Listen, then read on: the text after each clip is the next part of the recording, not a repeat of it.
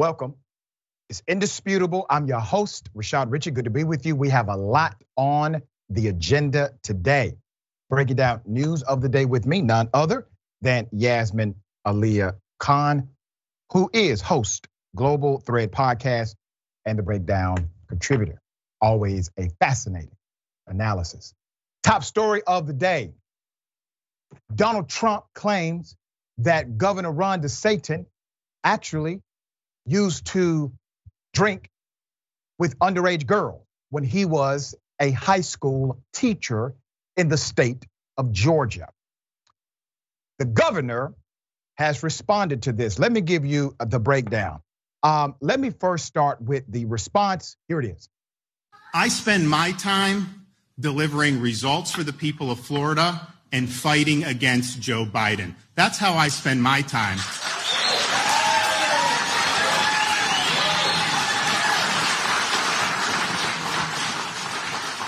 I don't spend my time trying to smear other Republicans. Okay, but I do. So let's put up the picture. All right? Now, everyone is well aware I am antithetical to the policy position of conservatives. But this is a different type of question. Now, granted, Donald Trump likely has similar issues in his background, but let's discuss the answer, non answer given by DeSantis. You see the picture? What you're looking at is basically a meme. And yes, it is confirmed. The governor of Florida used to be a school teacher at a private institution in the state of Georgia. On Tuesday, Trump responded to two photos posted to Truth Social of a man posing with three women, with a caption claiming that it was of DeSantis grooming high school girls with alcohol as a teacher. That's not Ron, is it? He would never do such a thing, Trump responded. No way, he wrote under another post. Asked about Trump's attacks, the governor told reporters on Wednesday, I spend my time delivering results for the people of Florida and fighting against Joe Biden. I don't spend my time trying to smear other Republicans. Now, let me say this. It is really ironic, obviously, that he did not answer the question as it was presented. He pivoted, something that seasoned politicians know how to do very well. The headline of the Hill Reporter. Uh, this is an interesting dynamic. The article read, and I quote, exclusive pick. Ron DeSantis accused of attending drinking party with students at high school where he taught. According to the story, information about the photograph was provided to a Hill reporter by a source with close knowledge of the matter. While the article did say that the girls loved DeSantis, it made no direct claim or provided any evidence in regard to the idea he had been grooming them for sex. That specific claim appeared to have been born in the meme, which Trump later reshared. About a week ago, I did a commentary about the new opposition research firm that will engage against DeSantis due to Trump. That is the plan. The plan is to have significant opposition research to go after people who Trump believes is a threat. So this is part of it. Now, it doesn't mean that all of the opposition research is wrong or a lie. It does mean it has an agenda, but it doesn't mean it can't be true. All right, there's more. Uh, according to our whistleblower, DeSantis had a reputation among students for being a young, hot teacher. That's ironic, who girls love. And the girls in the photo were believed to have graduated in 2002, making them seniors at the time the story read. The reason why that's important is because they would have still been under the direct teaching guidance of Ron DeSantis, if true. All right. Now, let me switch gears for a moment. This what I'm about to show you gives you a clear example that white males who pretend as if people like Marjorie Taylor Greene are normal, white conservatives who act as if we are not in the twilight zone, they are well aware exactly what has happened to their political structure known as the Republican Party. Sean Hannity could not answer a direct question from Geraldo. Here it is. You're praising this speech and you're talking he was he was coherent for the whole speech. Geraldo, that is hardly the standard. And by every objective measure, two thirds of the country can't make ends meet. They're living paycheck to paycheck. That's two thirds of the country. The average family household is now paying $10,000 because of Biden inflation. There's not one single thing you could really point to and say, wow, Joe really succeeded here, did he? Well, Sean, the first thing I'd like to start with is a, a question. Our friend uh, Governor Sanders, the hit of the night, uh, said the world is now divided uh, Republican. It's not Republican, Democrat, right, left, uh, red, blue anymore. It's normal and crazy. Normal, crazy. So I want to ask you, Sean, which side of that divide, normal, crazy, is Marjorie Taylor Greene? Is she the new normal? Because if she is, let me the Republicans are not going to win the any more elections. I'll answer. You asked the question. The Green New Deal radical socialists are absolutely insane, and there's no such thing as a moderate Democrat that exists in Washington or seemingly around the country. So, yeah, I would say they're all crazy. Those people that are making policy that stop building the wall, that stop domestic energy production, uh, those people that believe in defunding, dismantling the police, those people are crazy. Yes, insane, out of their minds. so now it. Marjorie Taylor Greene will set the tone for the rest of us. That is what that is our Why? future? Because she called out if a lie. the I'll let Stephen was, Miller. He's uh, actually not a potted plant. I'll let him respond. oh, Sean Hannity. He decided to go to another panelist and allow somebody else to respond to a question he received. No, he's not willing to say Marjorie Taylor Greene is normal. Think about how ironic that is. That is basically the lowest are possible. Are they normal? Are they, you know, off their rocker? So he understands clearly where the leadership of the party is currently. And will he say anything to challenge the leadership inside of the Republican Party? Of course not. He has no backbone. All right, my dear sister, what are your thoughts here?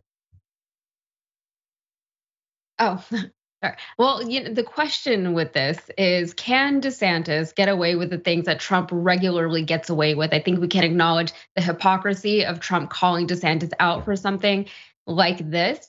Uh, but in the past, Trump has been known to get away with things that other people just don't get away with or can't. He has said and done equally creepy things in the past, some during the time that he was actively running for president, both times, and millions of Americans still voted for him.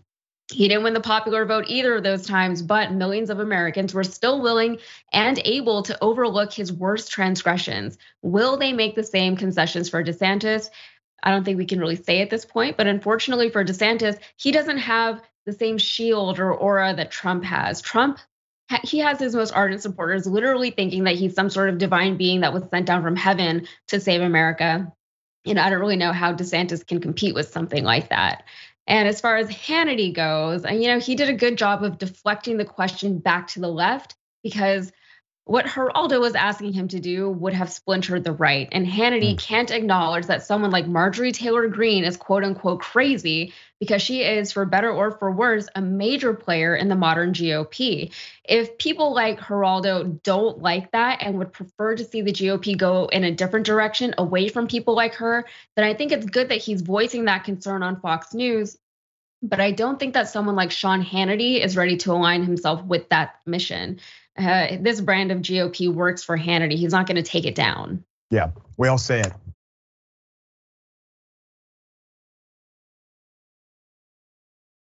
All right, another tragic piece of information from the death, the killing of Tyre Nichols. Now, we know one of the officers charged with his murder texted five or six individuals the picture of Tyrese Nichols as he was laying there in front of him, sparking question if this was premeditated. I'm going to get to the bottom of some of the rumor mill and also provide context as to why questions loom. Let's do it this way. Put up uh, the pictures full mass. This is a damn shame. Per this week's newly released documents, former officer Demetrius Haley, who was driving an unmarked car, wearing a black hoodie and also talking on his cell phone, forced Tyre Nichols from his car using profanity and then pepper strip sprayed him in the eyes. Additionally, Officer Haley never explained why Nichols was being stopped, why he pulled him over, nor that Nichols was under arrest and his body cam wasn't even on. So let me pause on this moment. They do have a mandate, a policy to have their body cameras working. Okay. The Scorpion unit has that as a protocol mandate. They also have a protocol mandate to report other officers who engage in criminal activity. That did not happen either. There's another dynamic here worth noting. The day we received the police report called the narrative, the day we received that, it told us that they actually engaged and observed Mr. Nichols the day before, recklessly driving. And that was the reason they decided to engage him on that particular night. Why did they say this? They said this in order to create a false narrative so that contact, adverse contact, would be justified because they knew nothing he did that day would justify their contact. Even the police chief went on national news and said, We do not see any reason that he was pulled over. Nothing in the record reflects a prerequisite to pull him over. There's more. Um, in the newly released documents, police officials say Mr. Haley, the cop, admitted to sending a photograph of Mr. Nichols to at least five people, including two fellow officers, a civilian employee of the department, and a female acquaintance. A sixth person also received the photo, the records state.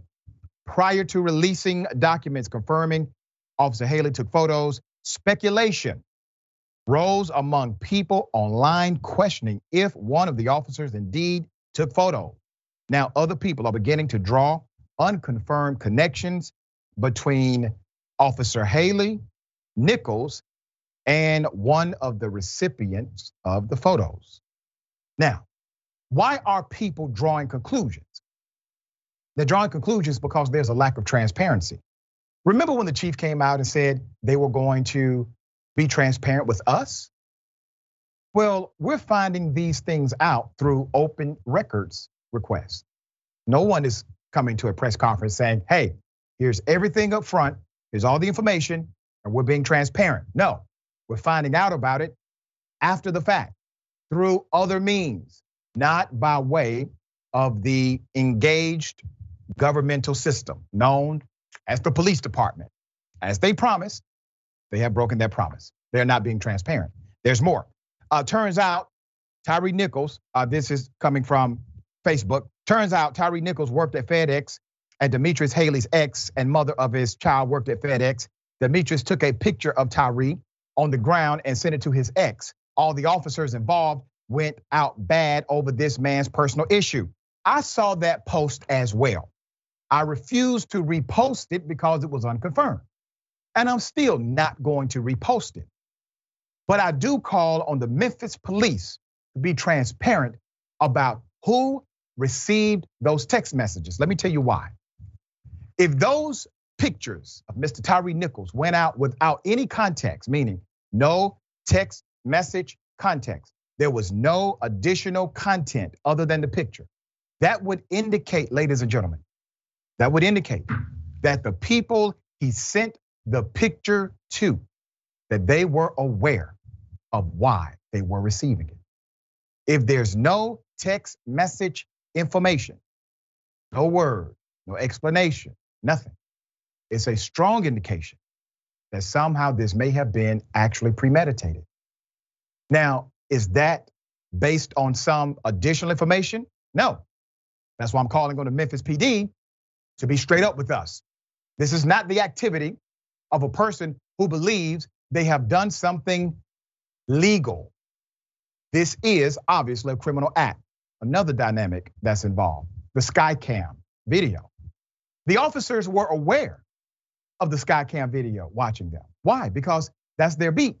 Every officer that I've spoken with said they know exactly where all city cameras are located because when something goes down, they need to know what cameras to request footage from. They did all of this directly in front of the camera that they knew was there. Another question that comes from that either these individuals are extremely, extremely careless, or they operate in a particular privilege given the fact that they think they are going to be protected. Protected by who? Well, whoever is in charge of that camera system. Let's put up this picture. Charges against the other officers include they misled officials about what happened. Emmitt Martin III, for instance, claimed Nichols tried to snatch his gun from his holster after Officer Haley pulled him out of the vehicle, with Martin helping by grabbing Nichols' wrist. However, the video does not support his police report. All five also were faulted for violating rules on body camera usage, either by not having them on the whole time or by taking off their vest with cameras attached, the documents said. My question is do you believe it is the first time they turned off their body cameras? Do you think it's the first time they decided to not allow them to watch what they were doing? Of course not. And the reality is, this is not going to stop until cops are prosecuted when they do things like that. You see, that's tampering with evidence if you are literally doing it so that you can protect yourself from criminal prosecution. All right, what are your thoughts here? Yeah, something that these stories always highlights to me is how politicized everything has become. In this case, as far as we know, a citizen was literally not doing anything wrong, but he was beaten to death by cops who were out of uniform, driving an unmarked car, and not following any kind of expected protocol, right? Still, there are people out there who will try their hardest to justify the actions of these cops and others like them. This particular case is a little bit different because, for one, the cops were black, so that removes some of the usual rhetoric out of this conversation. And two, the cops involved were not only fired, but they were charged with murder. That said, this was an extreme situation, even within the realm of police brutality, and it was captured on film. So, even if you're trying to find some way of defending cops here, it's hard to do. My point is that things should not have had to get this bad for people to start to realize that being against police brutality is about preserving and respecting humanity. It's not about a political agenda, it's about what's right and wrong. And it's sad that something so simple and so elementary as that is politicized to the point that whenever we hear stories like this, many people's first reaction is to look for ways to justify something like police brutality. Well said.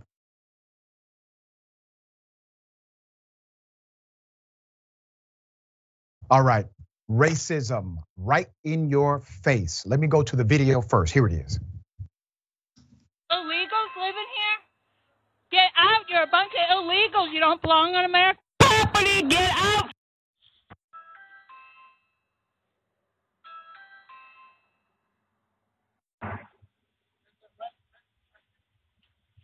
You're not American. Get off of my property. You're not American. Get off my property. Did you have something to do with 9 11, jack off?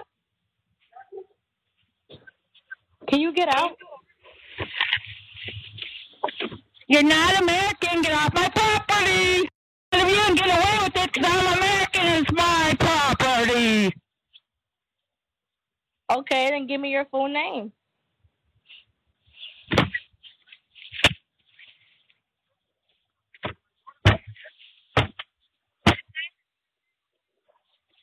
Go for it, bitch. Show me some illegal paperwork because I know you didn't buy this house. You don't have enough money. Get off my property. Is Mike and Leslie your real estate agent? American citizen angry at you. Put up the picture full mass. Who are you looking at? Well, she's 54 years of age, lives in St. Louis. Her name is Judy, Judy Klein. Judy Klein, according to the family, terrorized the Serres family for more than a year, claiming their house was hers. Property records show the home was owned by apparent relatives of hers until about 30 years ago. Okay. Finally, a warrant has been issued for her arrest on charges of first degree burglary, first degree property damage, and unlawful use of a weapon, which are all felony charges. When she is arrested, she will not be eligible for bond. Let's go to one of the victims. 22 year old Fatima said Klein initially broke into her parents' home with a hammer on January 5th, 2022, and thereafter harassed them at their Princeton Heights home at least six different occasions. All right. So the parents and five year old sister live at the house on Lisette Avenue. Said Tuesday she was frustrated that even after three prior arrests, it took a viral video to get authorities' attention. And an admission from the St. Louis Circuit Attorney's Office that a warrant for the woman's arrest had sat unresolved for more than a year in a drop off box containing warrants for nonviolent crimes. Circuit Attorney, let's put her up, Kim Gardner. Kim Gardner's office said Tuesday they elevated the application for an immediate review. Police applied for warrants in January 2022 after the break in, but put the application in what's called a drop off box for nonviolent crimes. Spokeswoman Elisa Hawk said police have discretion to flag warrants in nonviolent crimes so they can be reviewed within 24 hours, but did not do so, she said. Asked why it took more than a year to review the case.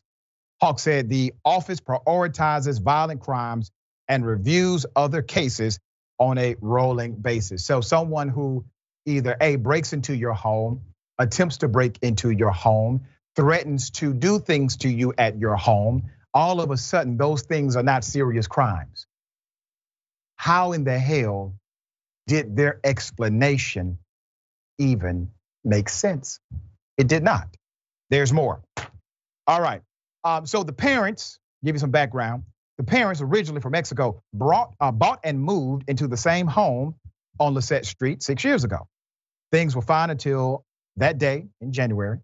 She said when her father and sister were in or on the uh, first floor, in the first floor living room, and heard what sounded to be a window breaking in the basement. That's a hell of a situation, right?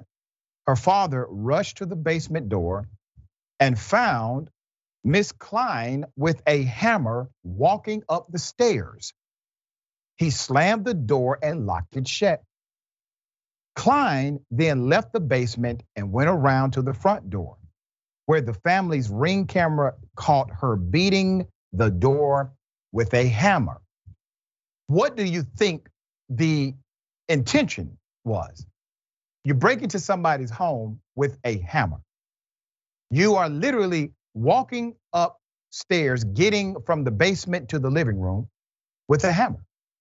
What do you believe the person wanted to do? Definitely not have tea. This is a violent act. All of us would agree. Nobody would say, hey, put this in the drop off box for non-violent offenders. After the break in, in March, in March, Ms. Klein was arrested, okay, after she stole mail from the house and attacked Serres and her husband when they confronted her. Once again, another violent crime. Another 10 months went by before Ms. Klein returned in December. On two occasions, at one point, sitting outside the home for hours overnight. She last returned on the 1st of February, knocking on the door again before apparently trying to pick the lock. Um, it should not take this much. You have a racist white female who decides to engage in what I consider to be domestic terrorism. It's my opinion. against an entire family.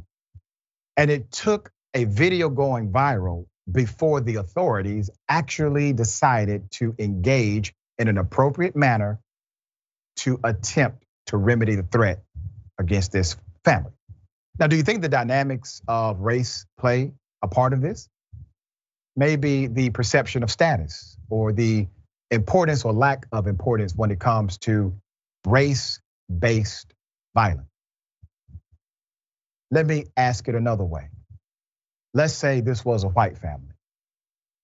Let's say a black woman decided to take a hammer to break in their basement window and to charge one of the members of that household with a hammer and then leave out, go to the front door and attempt to break in with the hammer at the front door.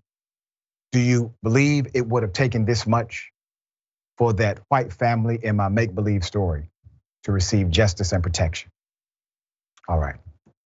Thoughts?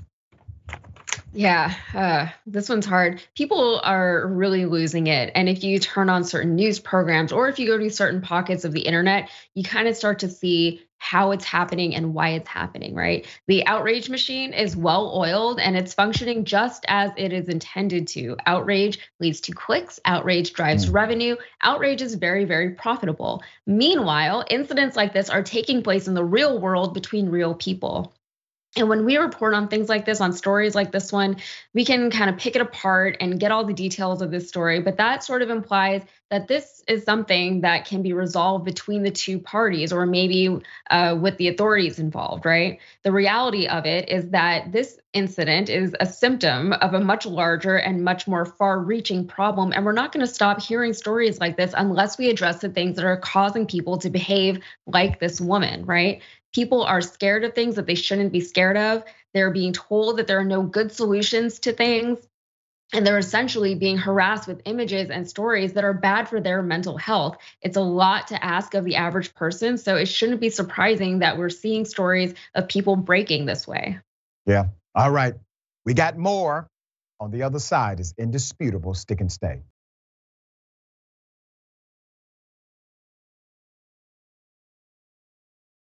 You're on. All right, welcome back.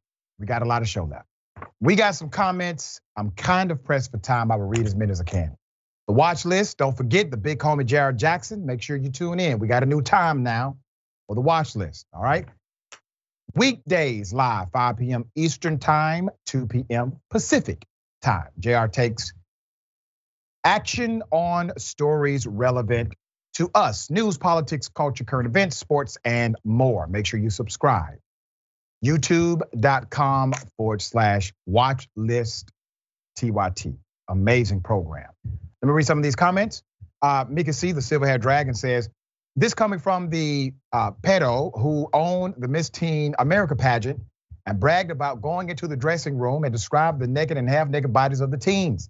And he did so as if it was a right to do because he owned the contest. That's exactly correct. That is right. It came from that same guy. Yeah. The two top contenders for president in the Republican Party. Mo Fury. Until they are forced, all police departments will purposely, purposefully replace the definition of transparent with that of the definition for translucent. Bait, switch, boom. I agree. Moon Dragon, thank you for that, Moon Dragon. Uh, Yaz and Dr. Richey are my favorite combo. Love you both. And we love you back, Moon Dragon. Thank you for that. Tim Jenkins, thank you for that, Tim. Uh, just sent you a DM on Twitter and IG regarding an abusive cop and no accountability. No need to read it. Oh, you already, I already read it. Okay, here's what you do. Go to uh, indisputable at TYT. Indisputable at TYT. We have the graphic. Let's put it up if we, if we have it. Uh, but email us at indisputable at TYT. All right. Make sure that email gets to me. That's how we take care of these stories. All right. Okay. Um, Donald James, ex member for eight months, indisputable. Thank you so much for that. Ron DeSuck as was the cool teacher? Question mark. He taught his students how to shoot gun, shotgun a beer. That's what he said, shotgun a beer. I hope not, man. Damn. Uh, Lobo Atwater, welcome to Indisputable. All right. Ladies and gentlemen, I wish you Karen would. You want to call the police on them for having a barbecue on a Sunday. You're I feel free! Back off! I'm going to tell them there's an African American man threatening my life. She is on the phone with 911 right now. I'm rude and he's just threatening me Look. right now. Look at her. She said I just threatened her. What threat? What what threat did I make towards you? I'm Elizabeth. What threat did I make towards you, ma'am? Huh? This is crazy. I've never. I already knew. I already knew what it was when I first got here, though. He or she is one minute later trying to sound distressed so the police can come quicker.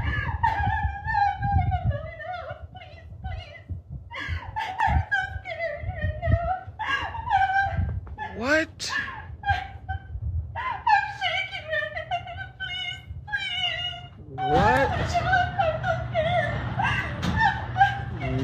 What in the world is this, boy? I ain't gonna lie. I've never in my life had to deal with no like this. Never in my life. Let's put the picture up. Now, I'm going to explain a perspective that typically is lost when videos like this present themselves. This is one of the scariest positions for a black male to be in. To have someone like this person uh, cry and act distressed when, according to him, there was no reason to. He provided no threat, he engaged in no criminality. But every black man in America is aware of the weaponization of tears, of white tears in particular. We are aware of what that narrative can do. See, what you just saw was a life and death situation. Please understand, what you just saw was a life or death situation. You get a particular cop who responds after dispatch says woman in distress has been threatened by a young African American male. He may be armed, we don't know. He's aggressive, she's crying. Now the cop is amped up. He comes to the scene, him and his partner maybe. Guns blazing. Over a lie. Over something that's untrue according to the poster. Now, I know we typically will um, attempt to say something comedic about a Karen. This has no comedic value, none. This is dangerous. And why did she do it? Why is it that typically individuals who feel as if they need to bolster their story, why do they do this? We saw it with Central Park, Karen. We've seen it many times before. Because usually the police work hand in glove with that kind of 911 call. They will back the play for you. All right, just sister, thoughts on this? Yeah, this woman is really going out of her way to be hateful and disruptive, right? I think the thing that uh, the thing that bugs me with stories like this is that this woman clearly has some things within her that she needs to address, but she's not gonna. And now, whatever she's dealing with is this man's problem, and it shouldn't be. It never should have been his problem. His composure under these circumstances is very impressive, I will say. And it's more than I probably would have been able to muster, but I'm sure he knows that he has much more at stake if he would have reacted any more than he actually did. Yep. Yep, that's right.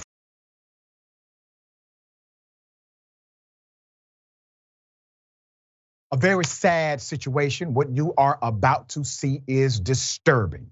Here it is. You're a black girl. You know your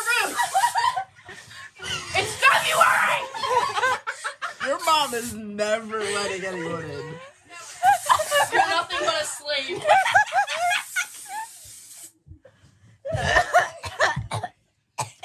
and after this, you're doing my laundry. The way she just takes the bro.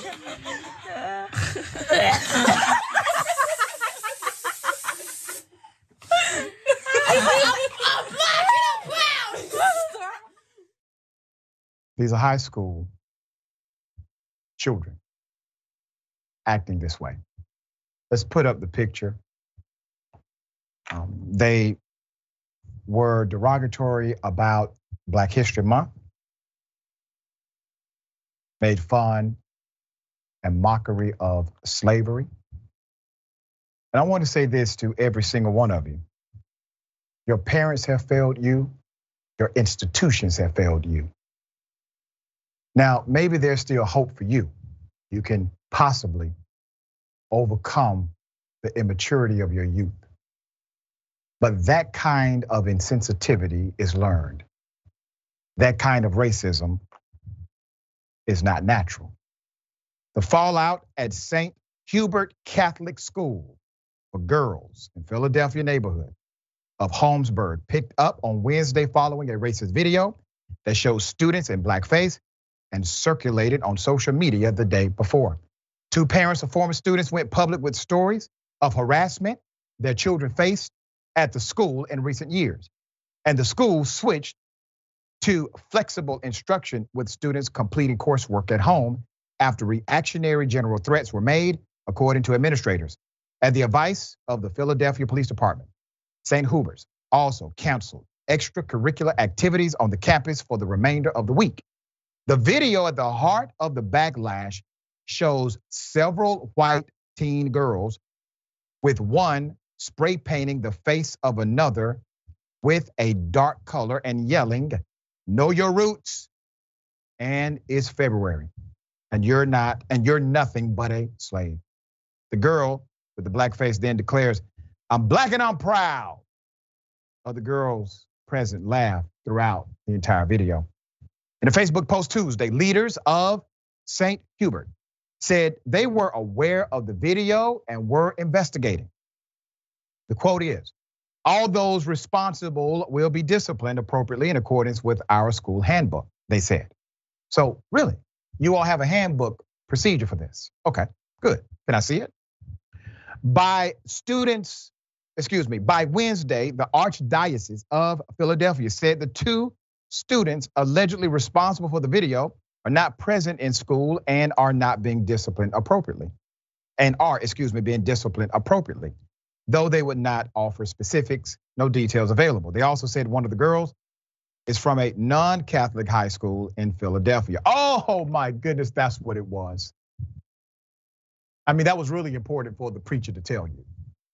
Just so you know, one of them, they are, they weren't Catholic.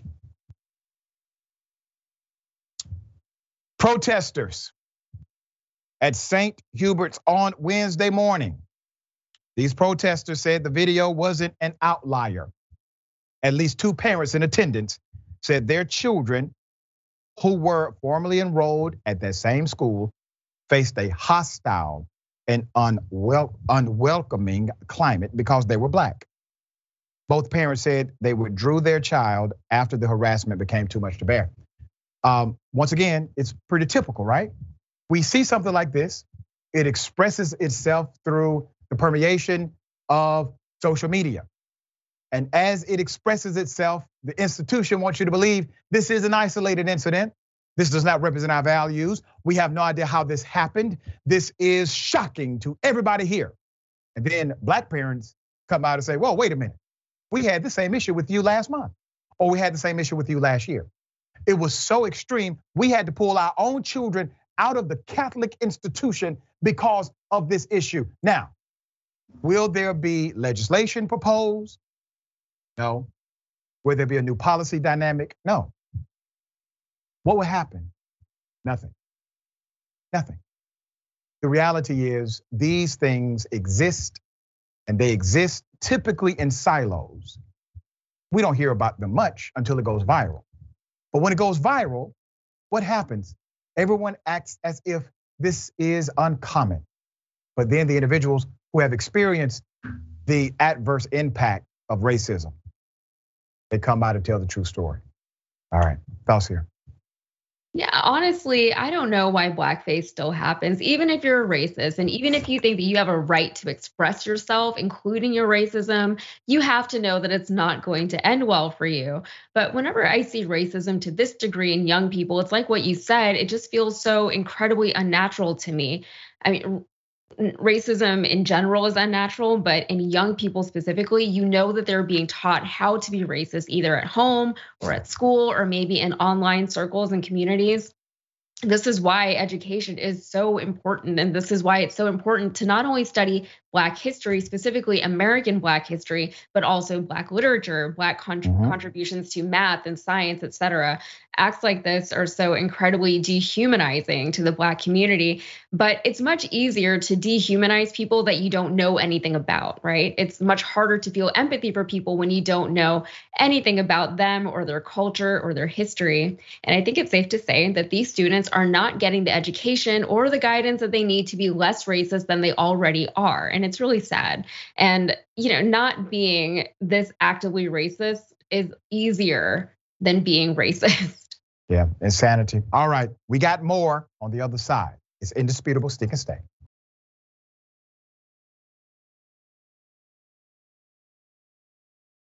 All right, welcome back. A lot of show left. Uh, spin the wheel. All right, don't forget about spin the wheel. You can win some stuff, some cool stuff. Now is a great time to become a member because you can sign up for annual membership right now, and you can get to spin the wheel, win up to $100 in prizes. Check it out at tyt.com forward slash spin. When you join as an annual member, you get to spin the wheel to win awesome prizes like the Canvas 2024T, a $100 gift card to Blue Apron, and so much more. I want you to check it out tyt.com forward slash spin or scan the QR code. Go ahead and get started right away. All right, a lot of comments. Let's get it. Old Jam, I like that, says at this point, Karen here knows that a call like that can be used to justify deadly force against black men.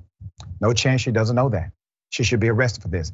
That's right. And that's why literally you have jurisdictions that have passed anti Karen laws these anti Karen laws basically are laws that will penalize you for making a false 911 call. Well, it is ironic because making a false 911 call is already illegal. I am Sock says all Karens have a button they can press that cranks up the pitch of their voice instantly. Seems that way. Um, Cena Hogaboom, I guess they teach CRT, controlled racist thought. Wow.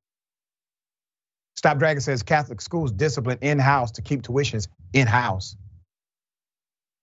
Robin Rouse, thank you for that, Ms. Robin. Says Dr. Richey, you're the best thing to happen to social media. I appreciate you saying that. A lot of people would disagree, madam, but thank you. I accept it. Every compliment I can. I appreciate you. Lobo Atwater, welcome to Indisputable. Thank you for your support. And let's go to Twitch. Hyphen eight. Hyphen eight. That's clever how you did that. I like it. Should sue her for trying to get him killed. You're damn right. Absolutely. Um, we need we need a police report the other way. Now I need to report a false report. Okay. Yes, here. Mississippi passing legislation to create a court system to govern only white people. Let's put up the picture here. That is the illustrious Capitol. This is where all of the legislation gets dealt with. A white supermajority of the Mississippi House voted to create a separate court system, an expanded police power inside of the blackest major city in the United States of America, the city of Jackson, Mississippi. This new court system and this police takeover would be orchestrated by a completely white panel of state officials. It is called House Bill 1020. If House Bill 1020 becomes law later this session, which by the way, many are predicting it will, the white Chief Justice of the Mississippi Supreme Court would be able to appoint two judges to oversee a new district within the city. now, watch how they're doing it. This new city, one that includes all of the city's major white communities, among other areas. Uh, this white city or the white state attorney, uh, attorney general, would appoint four prosecutors to this new dynamic within the city. A court clerk would be appointed as well to govern the white members of the Jackson community. And four public defenders would be available for the white members of this new dynamic. The White State Public Safety Commission would oversee an expanded Capitol Police Force run currently by a white chief of police inside of the black city, taking away their authority as a city government. There's more. After thorough and passionate dissent from black members of the House, the bill passed 76 to 38. 76 to 38, primarily along party lines. The bill would double the funding for the district to $20 million in order to increase the size of the existing Capitol Police Force. The new court system laid out in House Bill 1020 is estimated to cost $1.6 million annually. I'm going to help you get to the bottom of why this is even a thing, okay? Okay? Let me help you out here. You got two black members of the House, Representative Cedric Salat Burnett, a Democrat from Tunica, and Angela Cockerham, an independent from Magnolia. They voted for the measure. Now, why do you think they voted for the measure? Who the hell knows? Maybe they were promised something.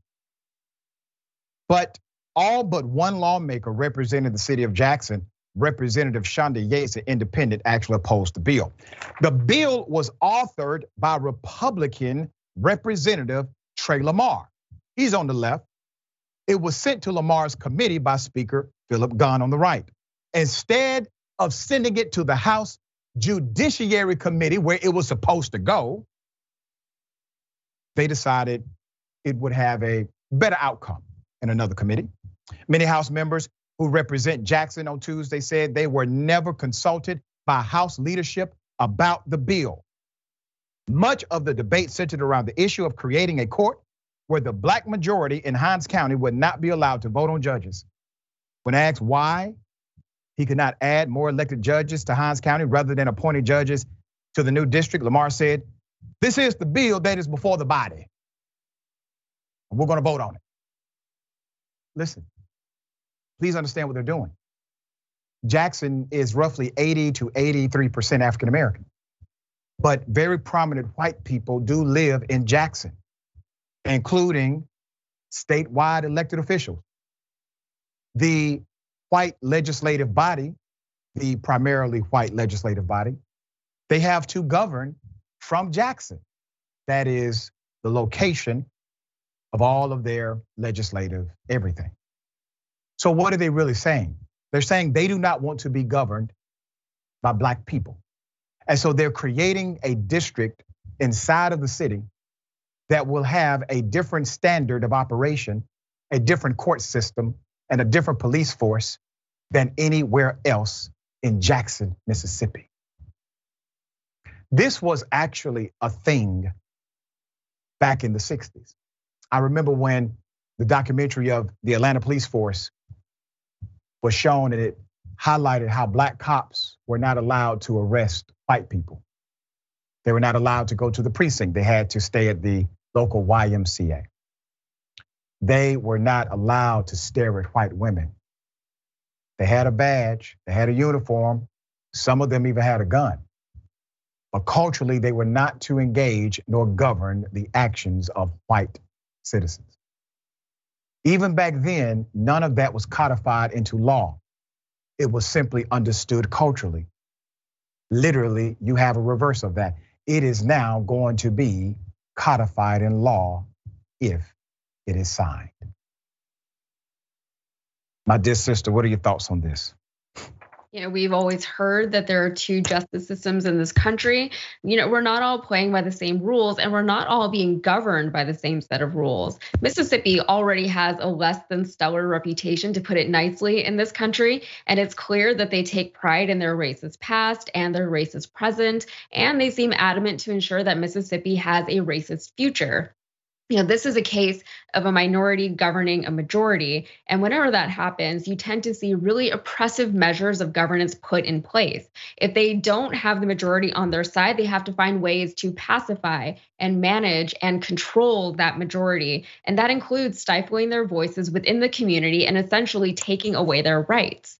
And the thing with laws is that there are always loopholes whenever somebody, whatever somebody wants to happen usually can be made to happen within those laws. Or in some cases, you, you, see things happen outside of the law. But if there's no oversight or no meaningful opposition, then who cares? Do whatever you want. Yeah. So we will obviously follow this story. This is once again one of those places where likely it is going to act as a first of many. Okay. So we have to pay attention to something like this.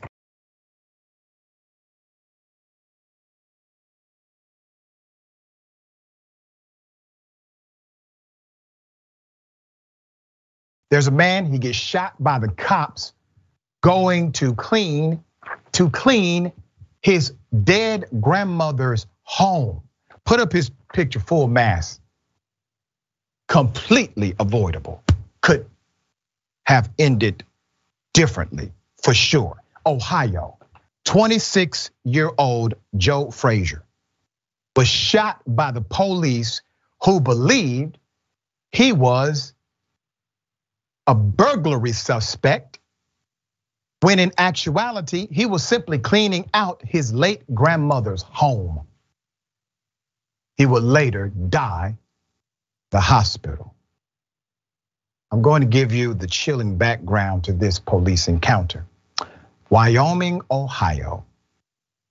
Police said officers responded to an apartment building on the 300 block of Doral Avenue shortly before 1 a.m. for a report that two to three people were trying to break into a residence. The 911 caller said the apartment should have been vacant.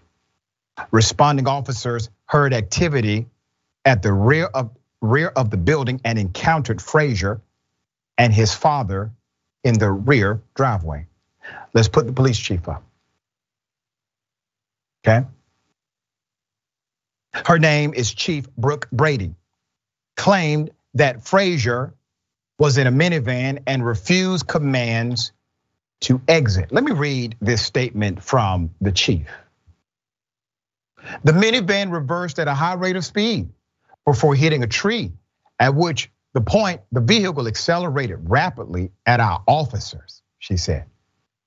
The officers fired four shots at the minivan as the minivan was accelerating towards them. With the vehicle smoking and the engine still running, our officers forced their way into the minivan and pulled Mr. Frazier from it. They then provided life saving care, and he was transported to University Hospital. His cause and manner of death have not been released. Uh, he was 28, excuse me, he was 28 years of age. Uh, his his manner of death was what the police did. There's more. Frazier's family has disputed that entire police account, saying Frazier was not a burglary suspect. Rather, they say he and his father had been cleaning out an apartment his grandmother lived in before she recently died. NBC affiliate WLWT of Cincinnati reported. His sister Shonda Coleman told the station, and I quote, I didn't hear none of that. I didn't hear no commands. All I heard was pop, pop, pop, pop. Like it was like 10 rounds. Wyoming, police are cooperating with the Hamilton County Sheriff's Office and the Hamilton County Prosecutor's Office in the investigation and review. Prosecutor Missy Powers will decide if any charges will be filed against the officers who fired their weapons. Now, listen, we're not the court of law here. We are the court of public opinion. He was not at that home burglarizing anybody. So does it make sense all of a sudden an individual who is still grieving the loss of his beloved grandmother going to her house, going to her apartment to clean it up because this is what a dutiful family member does. All of a sudden, he wants to now kill the police. Does this make sense to you? And then the chief coming out with a statement absent of facts.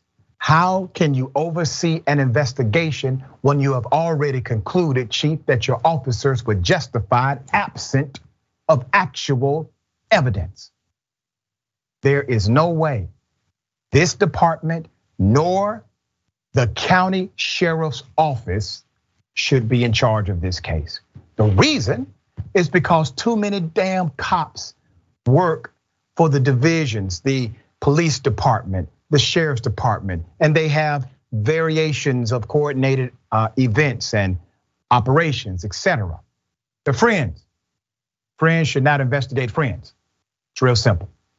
So this is one of the most um, extreme things I could think of happening to somebody who's mourning the death of their grandmother. And then the police department comes out with a contrary narrative based on the family's sentiment expressed.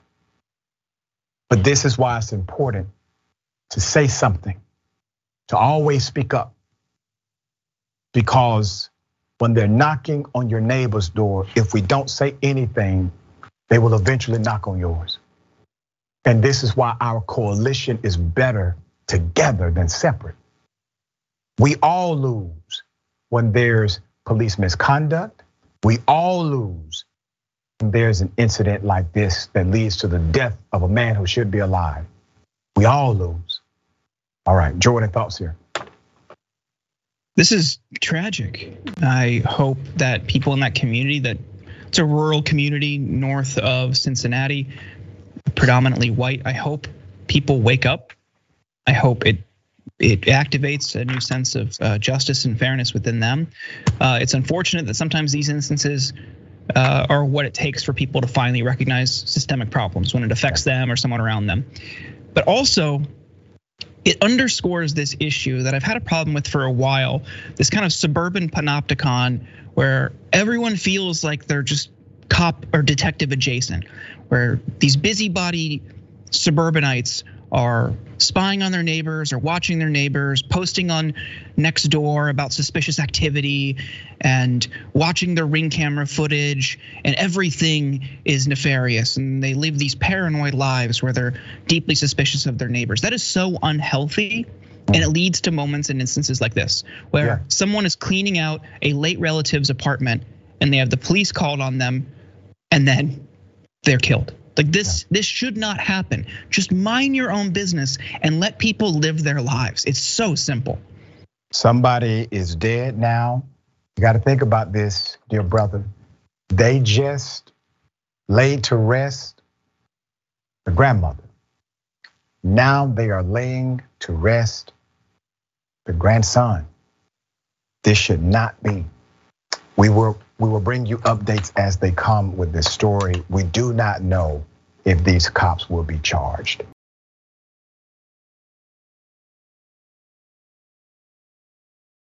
All right, a police officer now charged decided to simply shoot a black man running. Here's the video.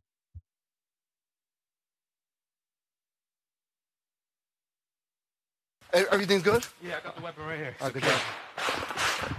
Yo, shots fired. Shots fired. Guys, shots fired. Shots fired on Marion.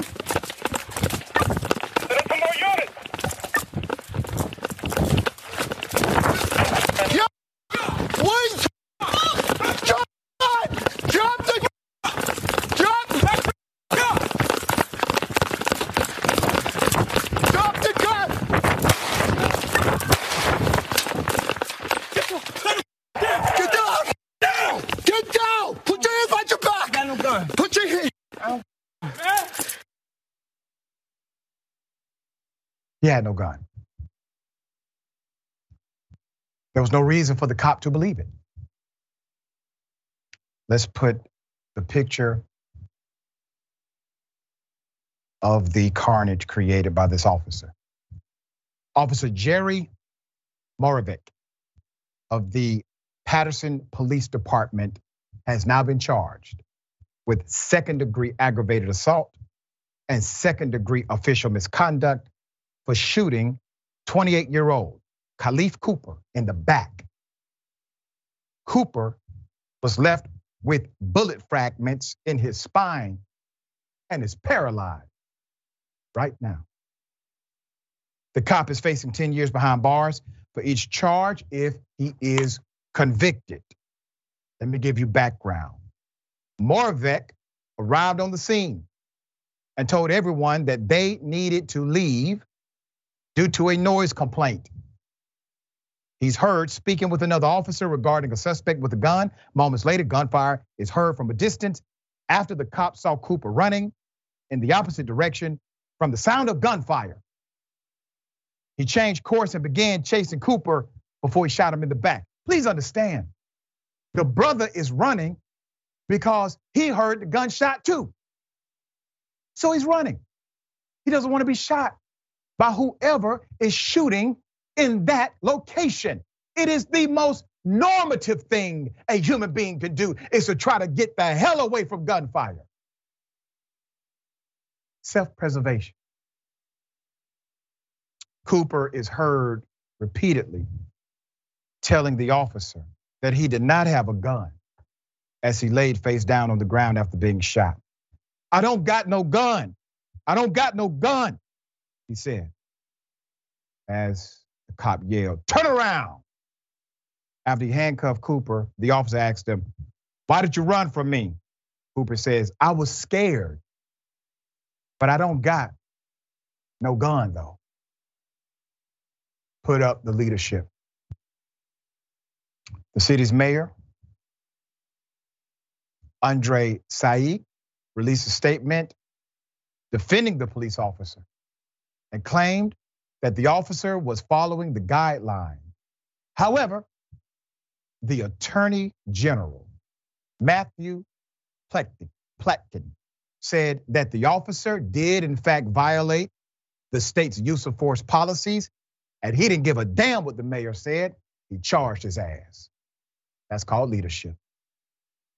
Now, this man is paralyzed, and if it had not been for the attorney general, there would be no justice for him if it wasn't for the current attorney general, that local jurisdiction would have said, mm, that's unfortunate, but not really a crime. Leadership matters, policy matters, people who implement policy matter. All right, this is the thoughts here.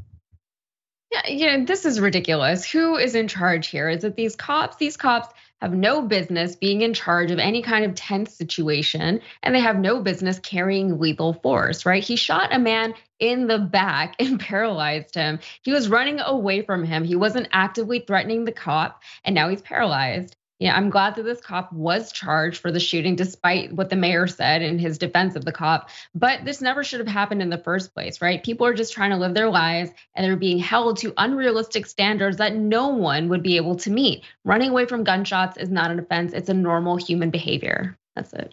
Well said. Always a pleasure, dear sister, having you on the program. Tell people how they can follow you, check out your great work. Yeah, you can find me on the breakdown on YouTube and on Facebook. And if you can, if you want to follow me, you can do so on Instagram and TikTok. The handle is yeah at Yaz K Y A Z Z Z Z Z K five Z's. Always a pleasure. All right, until next time. Ladies and gentlemen, stick and stay. The bullpen is next.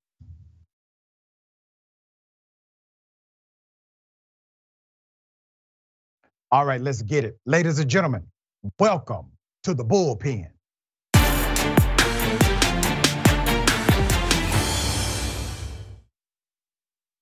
In the bullpen today, my dear brother from another mother, we have Ben Jealous, who was the youngest person to serve as the national president and CEO, the NAACP. He has a new book. His book, Never Forget Our People Were Always free. A scholar, a lecturer, an individual who has significant insight. Ben Jealous. Good day, dear brother. Welcome.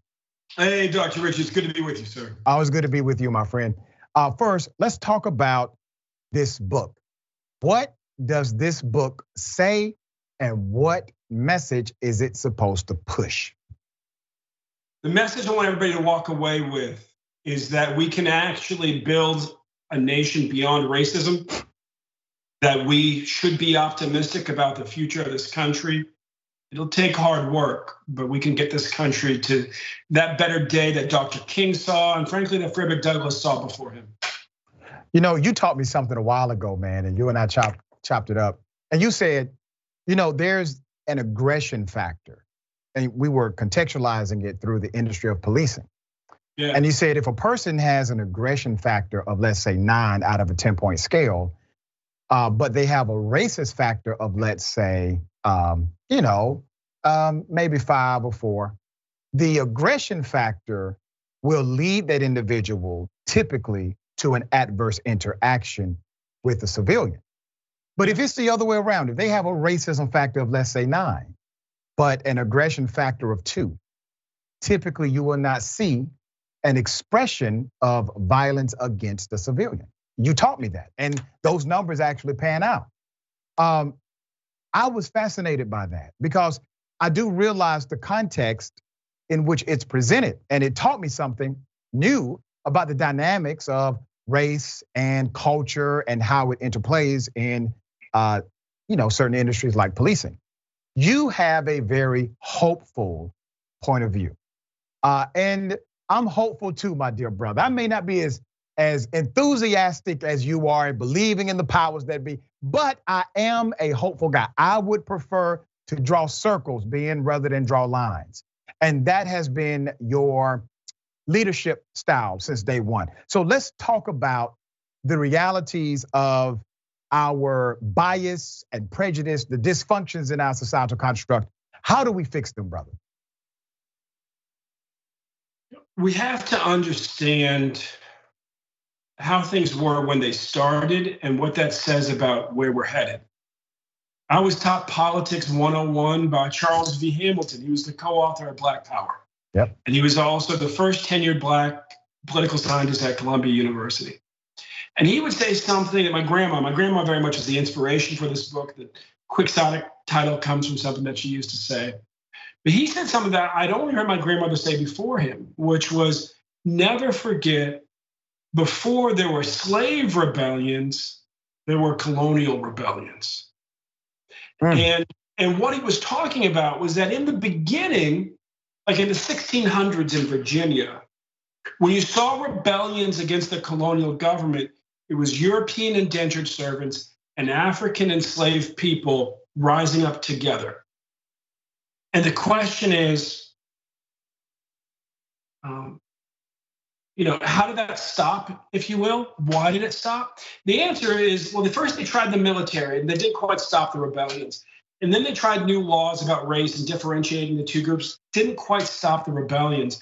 All through that period, by the way, slaves were categorized as people, even in the slave rolls. But then in the early 1700s, something shifts. The definition of the word race shifts, and it goes from meaning tribe to, to being this pseudo-scientific theory that there are multiple human races. That's why people like me are called mulattoes. But you know, mules can't have kids, but I got two. Right? and, and, um, uh, and so, in other words, when when the military and new laws didn't work, they reached for the culture and they tried to change the culture and create this notion that our people were subhuman and therefore poor white folks should just stay away from us. We didn't want to be associated with us and our subhuman selves.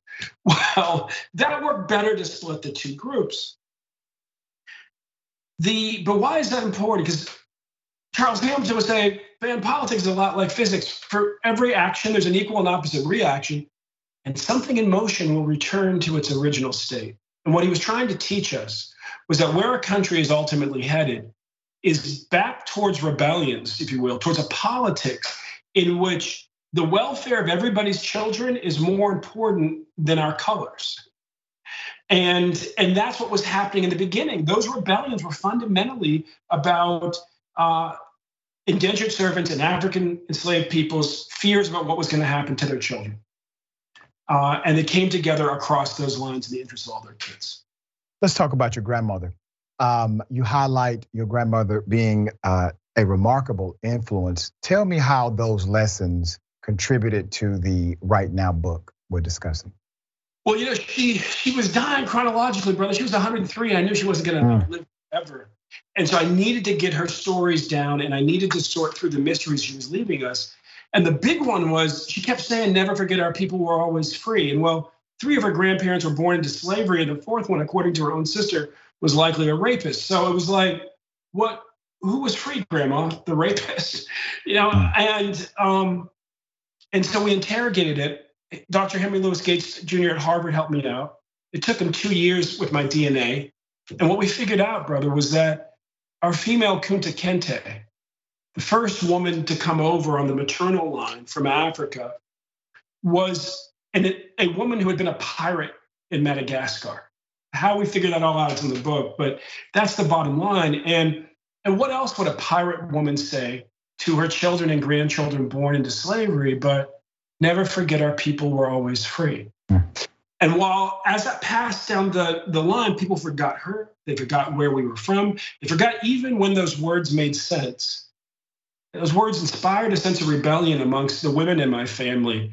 And they kept repeating it because they knew how it made them feel and it knew how it changed their children's perception of what the destiny of our people needed to be. Uh, mm. And so, with the help of psychologists and historians, I figured that all out. Um, but that's that's where the title came from, and that's the way that Grandma really, you know, kind of got me going with this book. Was giving me something I just couldn't understand, but I had to figure out. You know, you highlight the reality of structural racism. Uh, and a lot of our fight is to deconstruct the construction that has created destruction in our structural reality. And in the midst of that, critical race theory comes into play. What you're talking about is a deconstruction model, right? Critical race theory literally tells us that race is a created construct.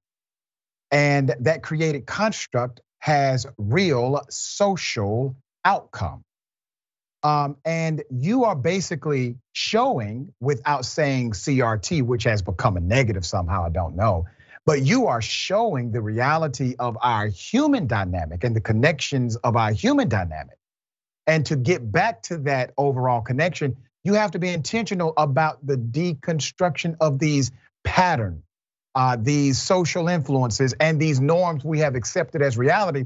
We have to actively fight against those in order to get back to the human dynamic. Is that a proper proclamation? Absolutely. I think storytelling is always the most effective way to communicate. And so I use stories. You know, the um, you and I are both orators and rhetoricians. We use the word, yeah. you know, we use the words precisely. Let's just agree that critical race theory is like the Neapolitan ice cream of scary words. Like critical race theory all scare people for different reasons. You put them all together, it's not hard to imagine why the right wing might be able to do something. But the intention of people like Derek Bell or Andrew Hacker over the years was just to get us to stop for a second and think about what is this game that we're all a part of hmm. and how what might we improve it and therefore improve the outcomes for everybody. And and that's what my grandma would do with her stories. She would tell you stories, go all around Robin Hood's barn. But when they got back, you had been transformed by that story. And that's what mm. I hope to do for people with this book. So amazing, dear brother. Your books are always remarkable.